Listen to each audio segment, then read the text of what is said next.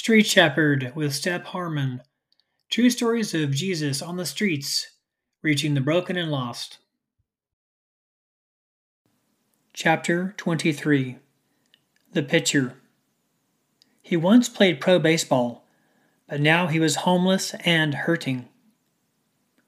The man could barely stand or walk. Slowly he got up and winced with every step.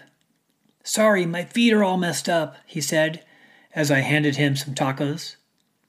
His name was Taylor, and he sat on a curb under a tree in the shopping center parking lot, near a Food 4 Less Burger King and Goodwill store.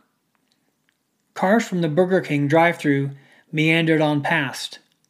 The late afternoon May air held the smell of burgers and fries and some kind of cruel tease to a person who was homeless and hungry. Taylor looked about late 20s or early 30s, thin, about six feet tall. From the dust and grime on his skin and face, he looked older, worn down. I hadn't intended on speaking long with him, but God had other plans. I hate sitting here and asking people for help because it's all my fault, Taylor said, holding a cardboard sign that read, Anything helps. I've made a lot of bad decisions. It's all on me. We've all made bad decisions and should be dead as a result of them, I replied. I was speaking spiritually and literally, remembering the dumb things I had done in my old life. But God takes those away. Taylor looked at me, not knowing if I was some kind of religious nut or not. You go to church around here? he asked. I just believe in God, he saved my life a few years ago, I replied.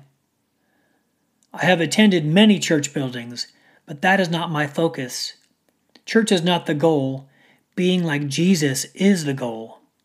And yet, so many church buildings and man made denominations and organizations insist on the opposite. They complicate the simplicity of the true gospel. Anyway, I returned my focus to Taylor. What's wrong with your feet?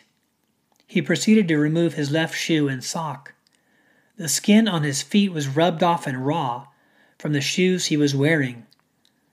Several layers of skin were gone, and the blistery hole ran at least four inches long. Every step he took rubbed even more skin off, and he didn't have any more to lose. Taylor had reached the end of his own wisdom, or lack of it.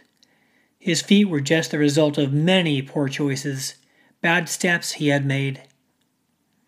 I played pro baseball in the minor leagues, he said. I was a pitcher. The other night I was out here and some other homeless guy was beating up a woman, so I jumped in to stop it, and I got beat up, knocked out. He threw a 96 mile an hour fastball. Taylor paused and his eyes got watery. His old self would have easily stopped the violence. I used to be strong. I used to be athletic, he said. He hated the fact that he was weak and thin now, and begging other people for food to survive. I looked at his shoes, and it was clear they were too small. Not the right shoes for his feet. He had no choice but to wear these. The Holy Spirit said to me, Get him some new shoes. I'm going to get you some new shoes, I said. You don't have to do that, man, Taylor said. It was clear he wasn't accustomed to being helped by anyone, wasn't sure how to accept it. I'll pay you back, he said. Don't worry about me. You will pay this back in the future when you're back on your feet and help someone else who needs shoes, I said. He nodded and understood. The Goodwill store had none in his size, so I had to go several miles to a sporting goods store. Better to get new shoes anyway. The perfect pair was there. I bought them and returned to my car. I understood the message God was saying, what these new shoes represented. The old shoes represented the old Taylor and had walked with him into nothing but pain and despair, spiritually and physically. thousands of steps into darkness. Yet, even with his feet being torn raw from them, he still clung to them. Why? He thought he had no choice and had resigned himself to being in the dark. He told himself he deserved it, and for many choices he actually did. But Jesus came so that we may have life. Repentance and forgiveness changes everything. It was Taylor's turn to experience those. When I got back, Taylor was not sitting there, but his stuff remained. Then I saw him limping as he walked from the Food 4 Less store towards me. Sorry, I, I can't move quicker, he said. It was painful just to see him try and walk, because I knew each step rubbed more skin off the top of his feet. When he saw the new box of shoes, his face showed shock. What was happening? Why would anybody help me? The questions were written on Taylor's face. I had scribbled a scripture on the receipt, the message the Lord wanted Taylor to know. No way, no way, he said, and tore off the lid like a kid on Christmas morning. The Lord also gave me a prophetic word for Taylor. You will have your own construction business someday and employ 20 to 30 people. Taylor's eyes got teary again. I'm not going to cry, I'm not going to cry, he said. His spirit was already receiving God's grace and promise.